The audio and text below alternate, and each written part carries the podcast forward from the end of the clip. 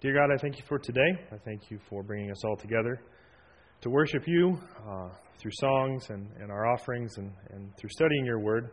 Um, we pray that this morning as we look at um, the book of Jude and uh, the, uh, the importance of uh, knowing what we believe and the way that that should change the way that we live. Um, I just pray that as we look at this, we would really think about these truths and, and apply them to our lives and, and uh, help it to, to change us and to motivate us to live for you and to really uh, challenge us to know what we believe and to uh, be sure of these things. Um, and then not only that, to but then to uh, examine our own hearts and see how they affect who we are and how we represent you. Um, I pray that as we look at your word this morning, you would uh, um, help us to understand these things. Um, some things can be uh, hard to understand in your word, and I pray that you would uh, grant us the ability to understand it and um, uh, know what you're trying to uh, tell us through your word. Um, um, I just pray that you bless our time together. Uh, I pray all these things in Jesus' name. Amen.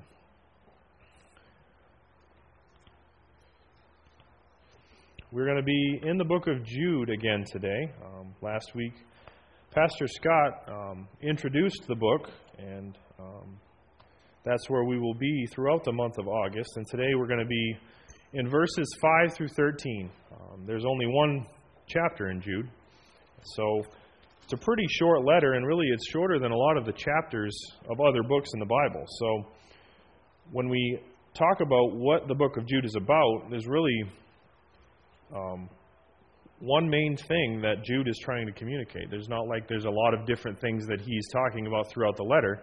It's really about contending for the faith. And that's what Pastor Scott introduced last week that we need to be contending for our faith. And in order to do that, we need to know what we believe. We need to know what it is that we believe and why we believe it. And those are two of the conclusions that Pastor Scott came to in his sermon last week is that the book of Jude is really about two things. And that's really what two of the, the main points of our, our passage today is. And it's number one, that it matters what we believe. That these things that we talk about when it comes to our doctrinal statements or our confession of faith for our own personal lives and also for our church, those things matter. And then also, it matters how we live. Because how we live shows others what we believe. We can claim to believe something, but if we don't live it out, do we really believe that? Or do we just say that we do? So, those are really two of the main things that we're going to be focusing on this morning as we read through this passage in Jude. We saw last week in, in verse 3 that Jude wanted to write to these people, this church that he's writing to. He wanted to write to them about their common faith, their common salvation. But as he explains, there are others who have come in, these false teachers, these opposition that have come in and started teaching things that weren't right. And they really started to pervert the gospel of Christ what Jude had apparently taught them earlier. These other people had come in and started to change things. They were practicing all sorts of sensuality and immorality and all sorts of things, and they were doing it under the guise of the gospel. They were claiming to be gospel preachers and then practicing all kinds of sinful things. Jude could not stand for this. He had to write and warn these people about these false teachers that had come in and urge the reader, his readers, to contend for their faith. And that what they believed mattered, and they needed to care about it. And he warned them about these, these false teachers. So when we think about these things, what does it matter to us? We see these false teachers in this specific church, but what do these things matter to us? Why does it matter what we believe? on the face, it might seem like a silly question. Well, of course it matters what we believe. That's how we receive salvation, by what we believe. But do you really think about the different things you believe and why you believe them? Are you concerned about what you believe about God or about Jesus or about our salvation. There's a lot of different views out there about these different things. Do you know what you believe about them? Or especially about the gospel. Do you know what the gospel is? Do you know that it matters? Do you know what the essentials of the gospel are so if so that if someone's adding things to it, you know how to determine that? There's other things like the end times or how we do church. Now, you may not know everything about these different doctrines, and not everyone does. But do you know what you believe? And do you care about that? Different things like how we do church compared to other churches. Why do we do them? Do you know these things? And if not, what are you doing about it? Are you trying to learn these things?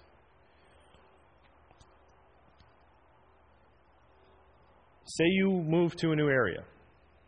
This is just a hypothetical, but say you went to a new area where you didn't know anybody, didn't know any of the churches around. How would you decide what church to go to? What would be the things that would help you make your decision? Would it be their music or the different programs they have? They have a really cool youth group or they have really fun music. There's a lot of churches that have these things that doesn't mean they're a good church. Maybe they're growing really fast, so that means they're a good church, right?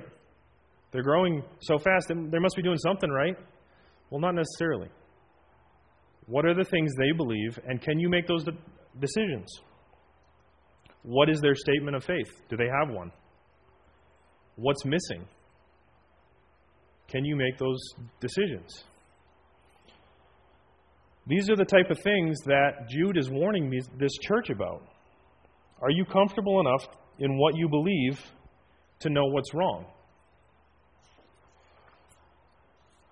Because that was, is what was happening in this church. Others were coming in and teaching something that was wrong. And Jude has to write and warn them.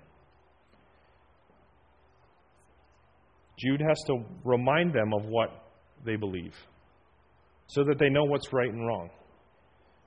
And that brings us to our passage today. Read with me as I read uh, Jude verse 5 through verse 13. Now I want to remind you, although you once fully knew it, that Jesus, who saved the people out of the land of Egypt, afterward destroyed those who did not believe. And the angels who did not stay within their own position of authority, but left their proper dwelling, he has kept in eternal chains under gloomy darkness until the time of uh, until the judgment of the great day.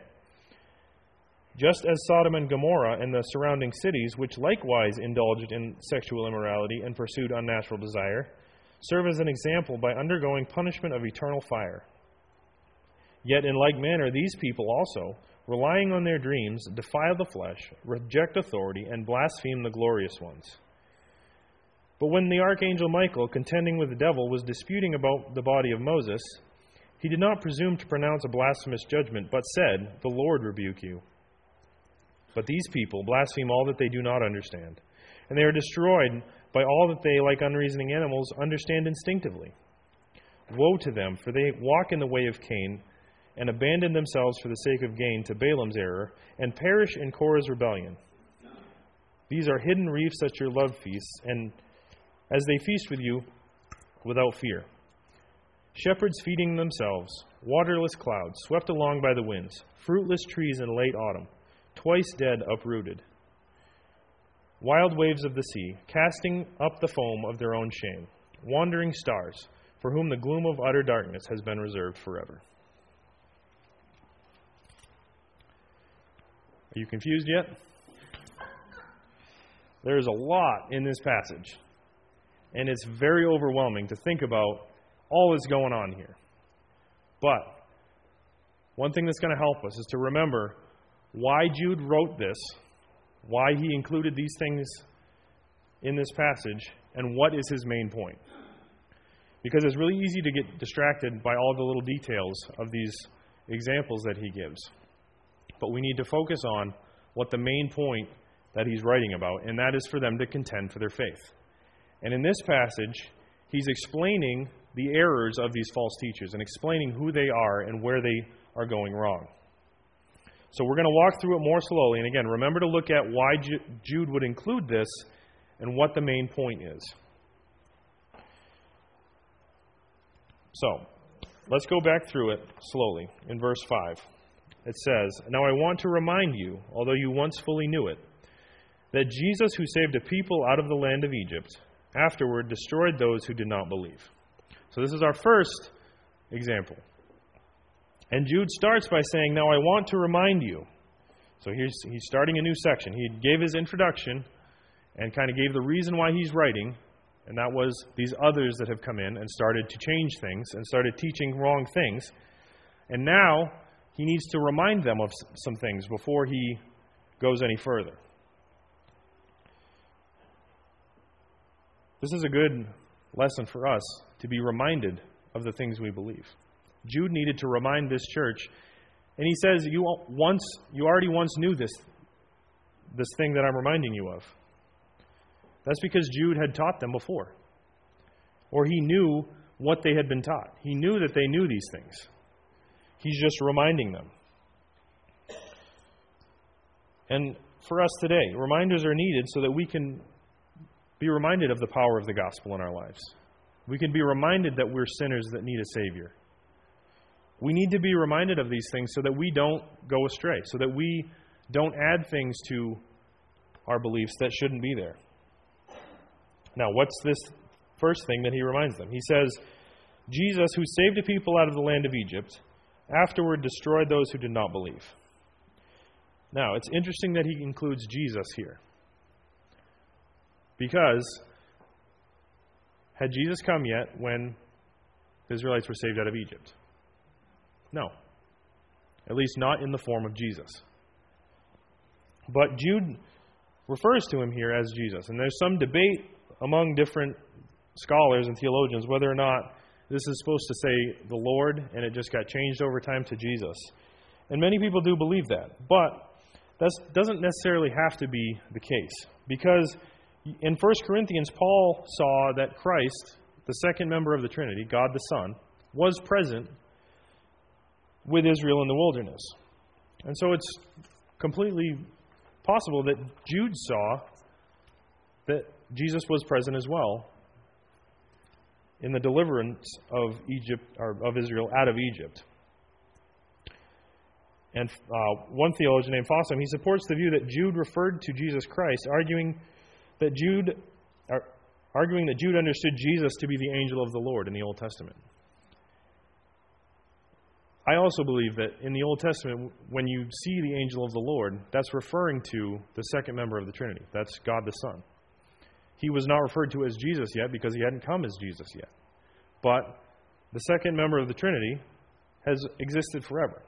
And we see they're called Christophanies in the Old Testament. And we see him show up, and it's usually uh, he's named as the angel of the Lord. We see this in multiple areas across the Old Testament. So, one of the confusing things about this passage is that he refers to Jesus in the Israelites. But it's very plausible that it was God the Son that delivered Egypt or Israel out of Egypt.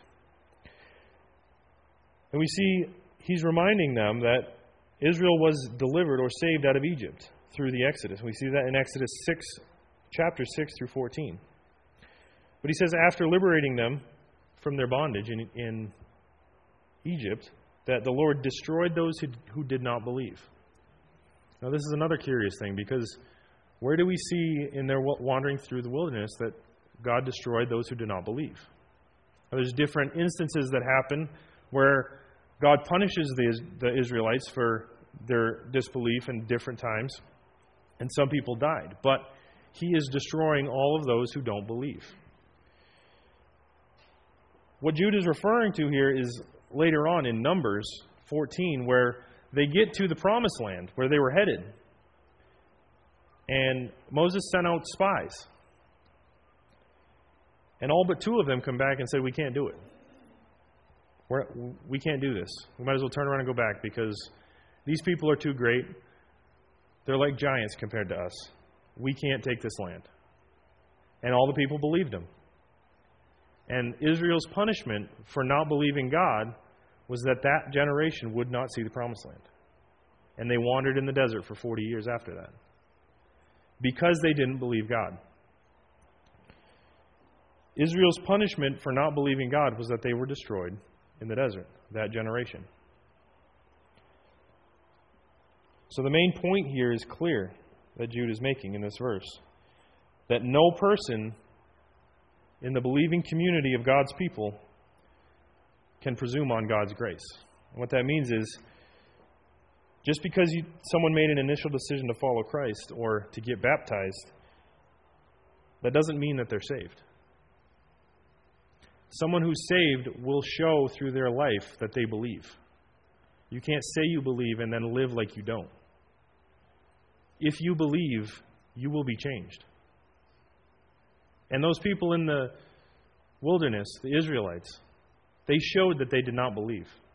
And they were destroyed. Jude had to remind this church of that. The original generation of the Israelites was destroyed because they did not believe. This passage is a warning to this church. You need to care about what you believe. It matters what we believe. We need to be continually reminded of these things, of the gospel, of our different theological viewpoints, so that we don't allow anything else to creep in and distort our view of God and of the gospel. In verse 6, Jude continues. He says, And the angels who did not stay within their own position of authority, but left their proper dwelling, he is kept in eternal chains under gloomy darkness until the judgment of the great day. So, again, this is another instance where it's like, Jude, what are you talking about? Well, as you study this out, almost everybody agrees that what Jude is talking about is the angels who sinned in Genesis chapter 6, verses 1 through 4. They were um, called the sons of God. And the, uh, this is a story that uh, was passed down through Jewish tradition, and there is some debate on what that verse is talking about, but most agree that the sin the angels committed there was sexual intercourse with the daughters of men. That these angels had taken on the, the bodies of men and had procreated with human women. And what they did was they abandoned what God had given them to do. They disobeyed God. They were angels that abandoned what was right for them and did their own thing. And what seems to be Jude's point here is that abandoning what is right has consequences. These angels who disobeyed, they are experiencing punishment even now, and they are bound with everlasting chains. Their current imprisonment is not their final punishment, though. They are being preserved for the day of judgment. That's what this verse is saying, that they are in eternal chains and gloomy darkness until the judgment great day. Even though they're in chains now, there is more coming for them. And Jude's point here is that those who transgress and sin will experience judgment, that there's consequences for disobeying, disobeying God. The angels did not escape their consequences when they violated what God had for them. And neither will these opponents. Remember, that's Jude's point here. Is he's talking about these people who had come in, these false teachers, and were changing things, changing the things that he had taught them. So, not only in verse 5 do we see that it matters what we believe, as the Israelites were destroyed for not believing the right thing, but it also matters what we do. As these angels are punished for their sin, and so will those who don't believe. Let's keep going in verse 7. It says, Just as Sodom and Gomorrah and the surrounding cities, which likewise indulged in sexual immorality and pursued unnatural desire, serve as an example by undergoing a punishment of eternal fire. So we see just as, meaning he's comparing this to the angels. That's how we kind of get an idea of what he's talking about when the angels disobeyed. Because likewise, likewise to Sodom and Gomorrah, they indulged in sexual immorality and pursued unnatural desire. That's what these angels did, and that's why they were punished. Sodom and Gomorrah was punished by being burned up.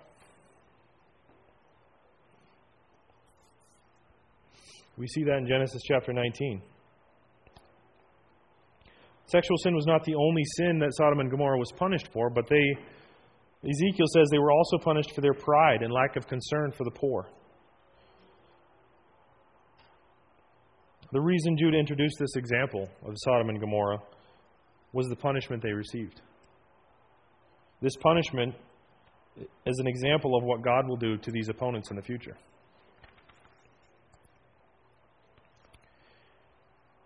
Jude said that they will endure the eternal fire. This fire function as, functions, functions as an example because it's an anticipation of what is to come for those who don't believe in the gospel and who are not transformed by the gospel. So Jude gives three, point, three examples here.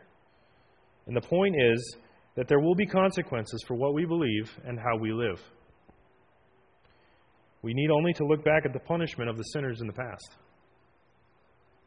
Now, we can get a little confused by seeing these different stories pop up so fast, but remember, the point he's making is guys, it matters what you believe. You can't just let these false teachers come in and change things and tell you things that are different from what God says in, the, in, his, in his Word. And later on in these verses, we'll get into how Jude knew that they were false teachers, and it was because of the way they acted. And that's why he's using these examples of the angels and Sodom and Gomorrah. Saying, don't think that they can pursue sexual immorality and go after their natural desires and there won't be any consequences for it. What we do matters, and what we believe matters. That brings us to chap- uh, verse 8 here. It says, Yet in like manner, these people also, these people meaning the false teachers he's talking about, these people also, relying on their dreams, defile the flesh. They reject authority and they blaspheme the glorious ones. So here again, he's comparing these examples he's given to what these people that, that had come into their church are doing. They're doing the same sorts of things that these Old Testament examples were doing. Jude really he starts now to ex- explain who these people are and what they're doing. The three sins he lists are defiling their flesh, which is another term for sexual sin. They're denying the leadership of God, the lordship of God, and they're blaspheming glorious angels. Jude calls them dreamers. They're relying on their dreams. They're not relying on the Word of God. They're claiming that they've had these dreams from God, and they're using that to justify their actions. This is why it's so important that we believe that God's Word is our authority. Because when other people have these different ideas that are not founded on God's Word, it can lead to all kinds of crazy things. This happens today, too. This isn't just a, an example from way back in these days. You see it all the time. Famous authors come out with these books that they've written that they saw they had these visions from Jesus who spoke to them and told them these things. And so they wrote it in a book. And it sounds great and it's nice and it makes you feel good. But it's not what God's word says. Can you determine what's right and what's wrong? What God's word says versus what somebody else says? That's what these people were doing. They were coming in to this church saying, I have a dream that God gave me. And this is what we should believe. This is what we should be able to do. And Jude says they were supporting their actions. They were defiling the flesh and rejecting God's authority and blaspheming the glorious ones because of their dreams.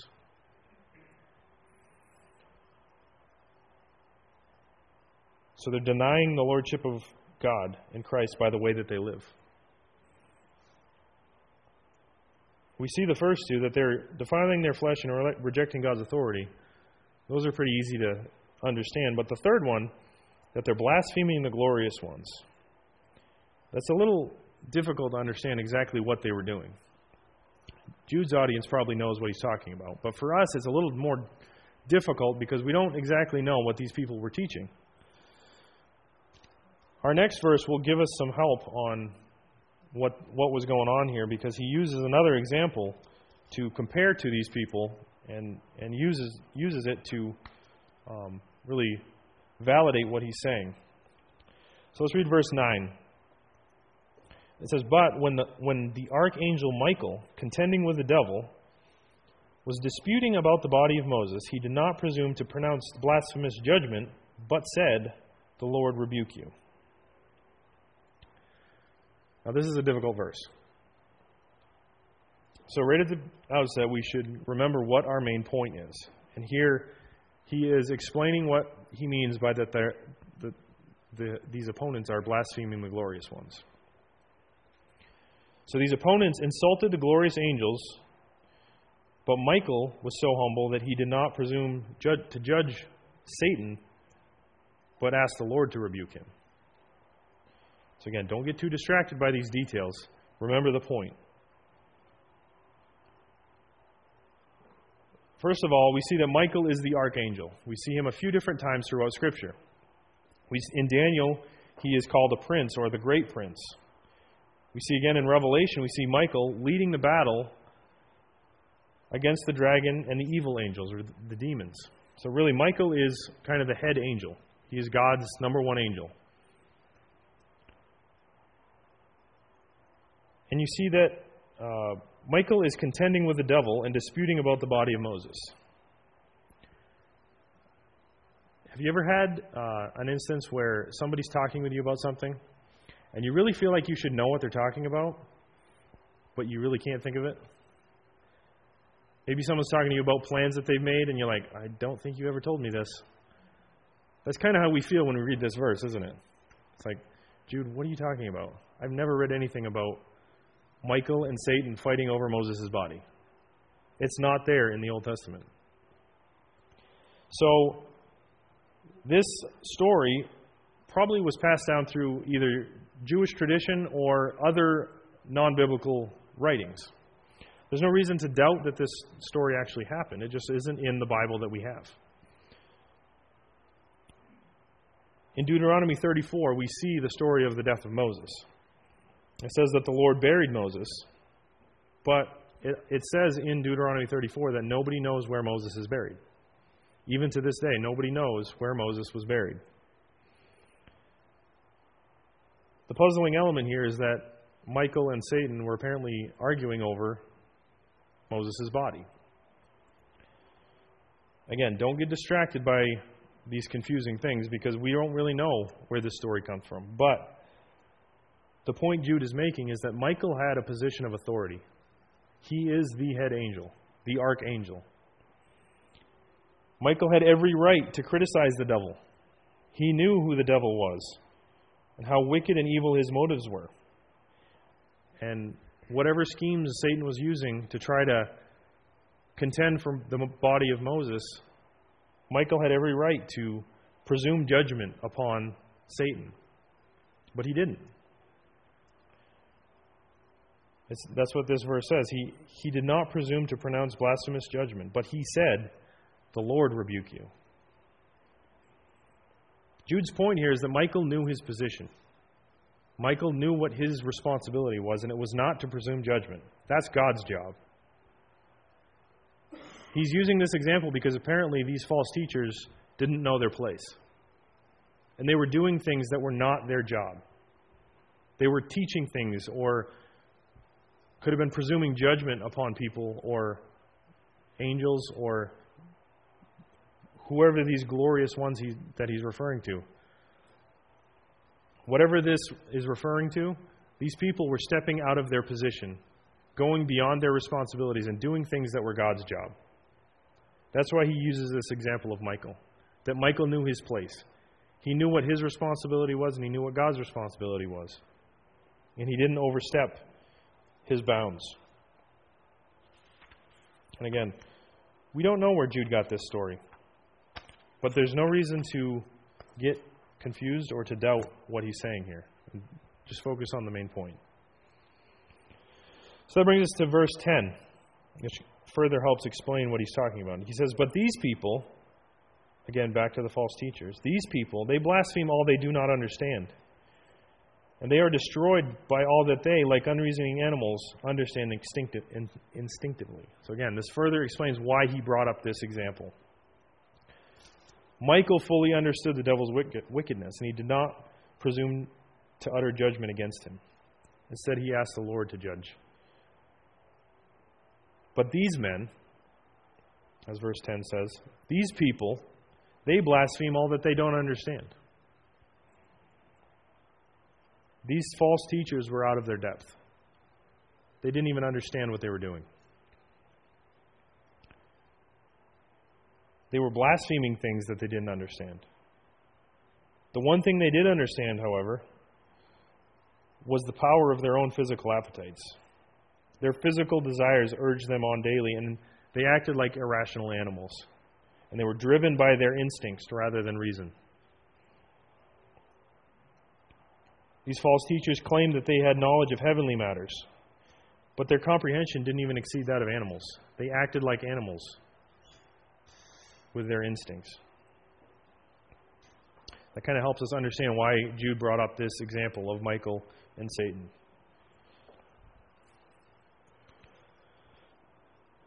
Jude again brings in three more examples from the Old Testament here in verse 11. He says, Woe to them, meaning the false teachers.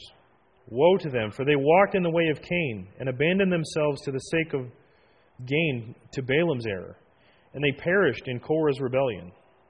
So again, Jude apparently likes to do things in three. He brings in three more examples to compare these false teachers to.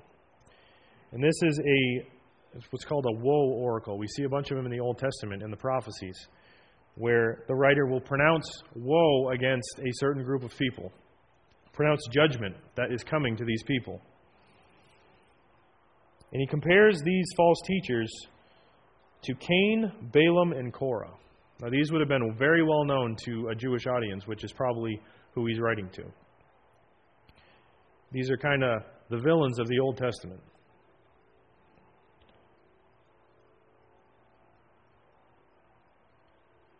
They fit the type of the evil people of the Old Testament. And that naturally Jude begins with Cain. We see that from we see Cain's story from right in the beginning in Genesis 4. They said they have taken the way of Cain. And Cain was naturally chosen because he's an example of someone who chose wickedness over goodness.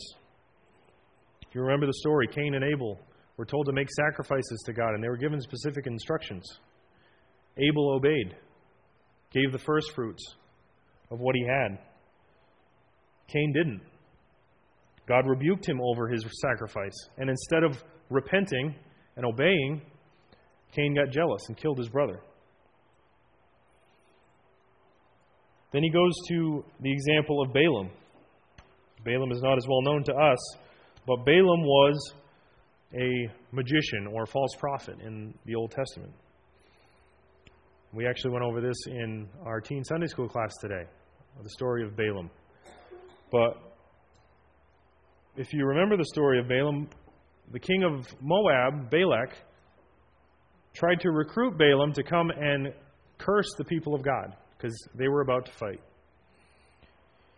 And originally, Balaam goes because he knows he's going to get paid well. That's what Balaam's motive was, was to chase after money. And if you remember, Balaam's donkey actually stops in the road because he sees the angel of the Lord. And Balaam begins to beat his donkey because he won't go. Then Balaam's donkey turns around and speaks to him.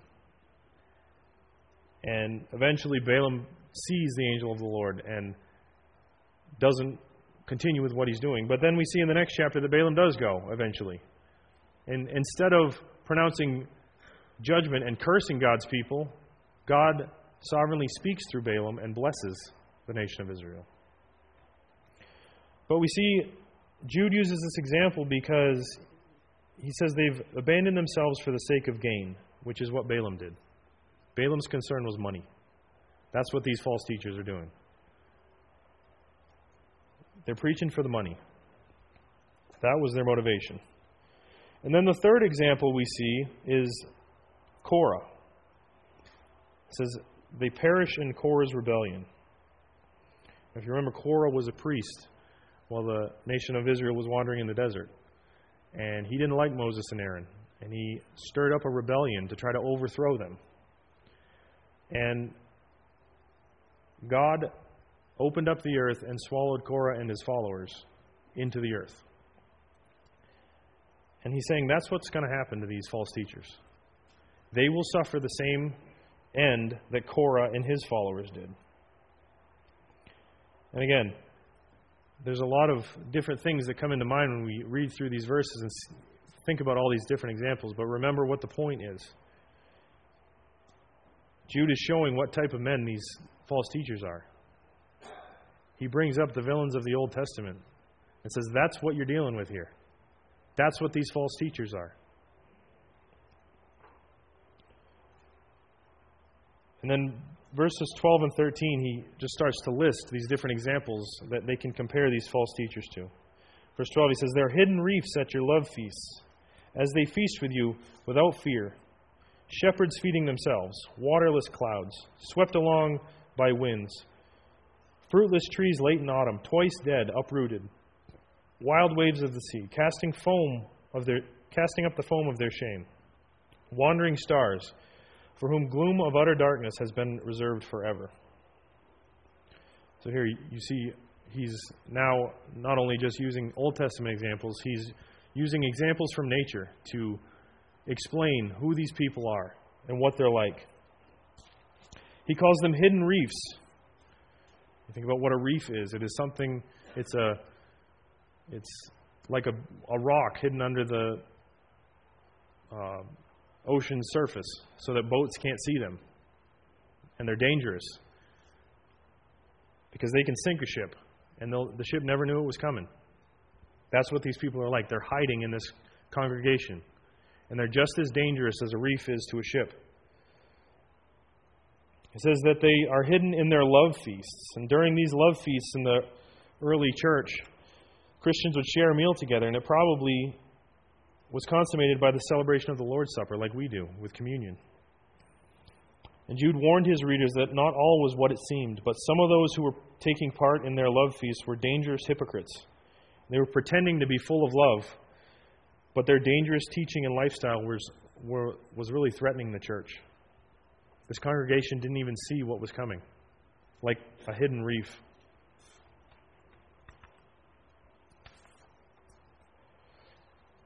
Next, he says the false teachers are like shepherds who feed themselves. We see a reference that Jude is making to a prophecy in Ezekiel. In Ezekiel 34, 2 and 3, it says, Thus says the Lord, Ah, shepherds of Israel, who have you been, who have been feeding yourselves? Should not shepherds feed the sheep? You eat the fat, you clothe yourselves with the wool, you slaughter the fat ones, but you do not feed the sheep. And this prophecy goes on to condemn the shepherds of Israel, meaning the spiritual leaders who were supposed to be taking care of the sheep. They weren't taking care of the flock, they were taking care of themselves. They claimed that they had the ability to guide God's people, but they didn't have any concern for anybody. They only cared about themselves. They didn't exert any effort to care for God's flock, but they used their position of leadership to make sure they had a good life, and they took care of themselves. Next, you see Jude use four illustrations from nature to describe what these people were like.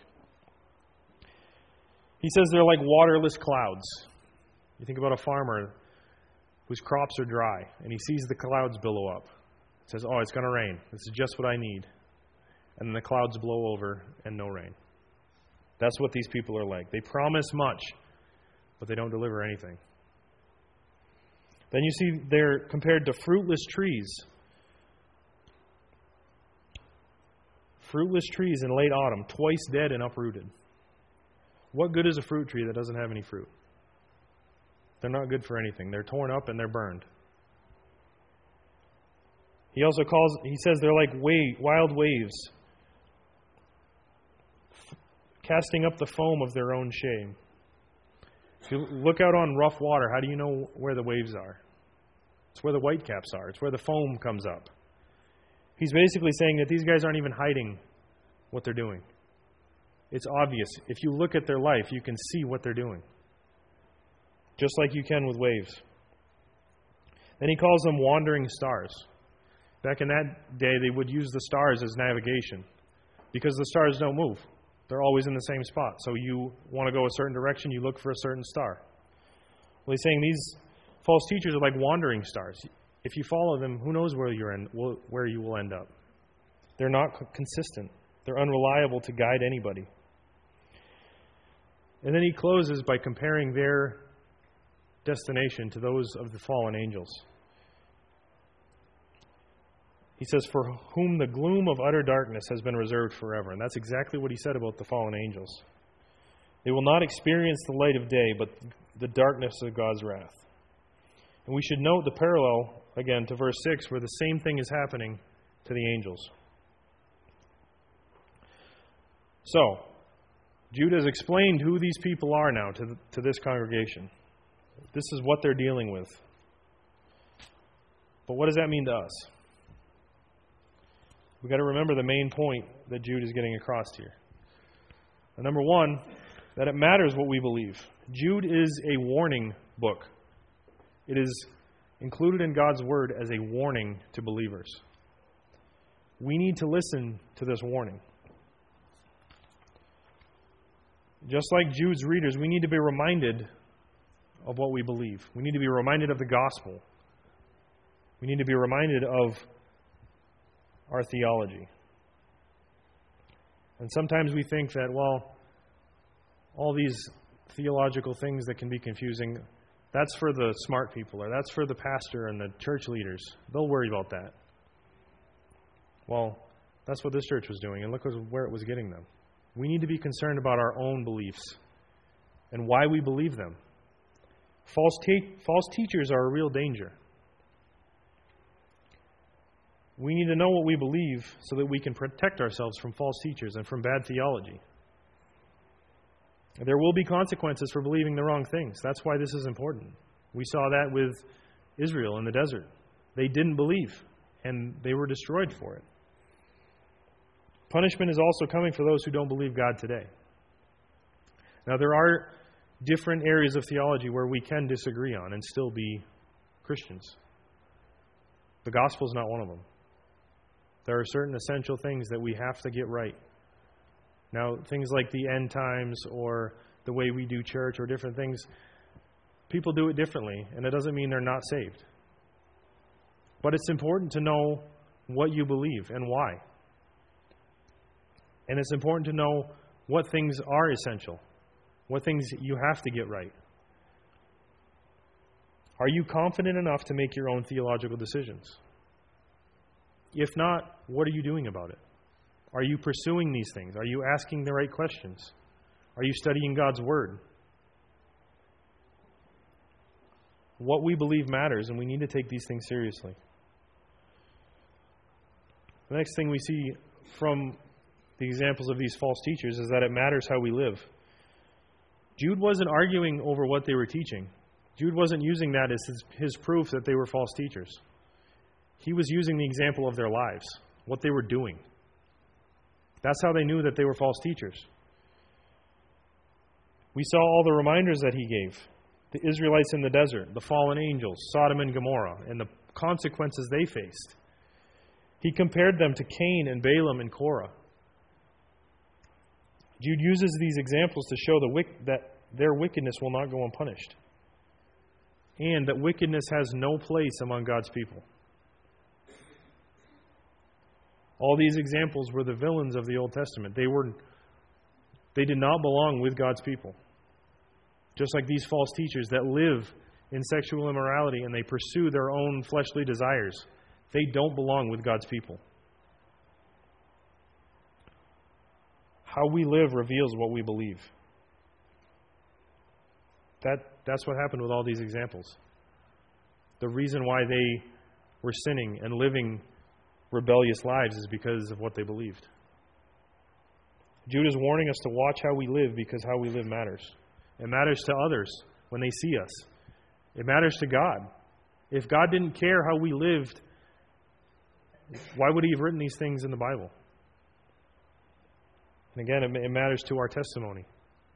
We represent God. So, how we live is a representation of God.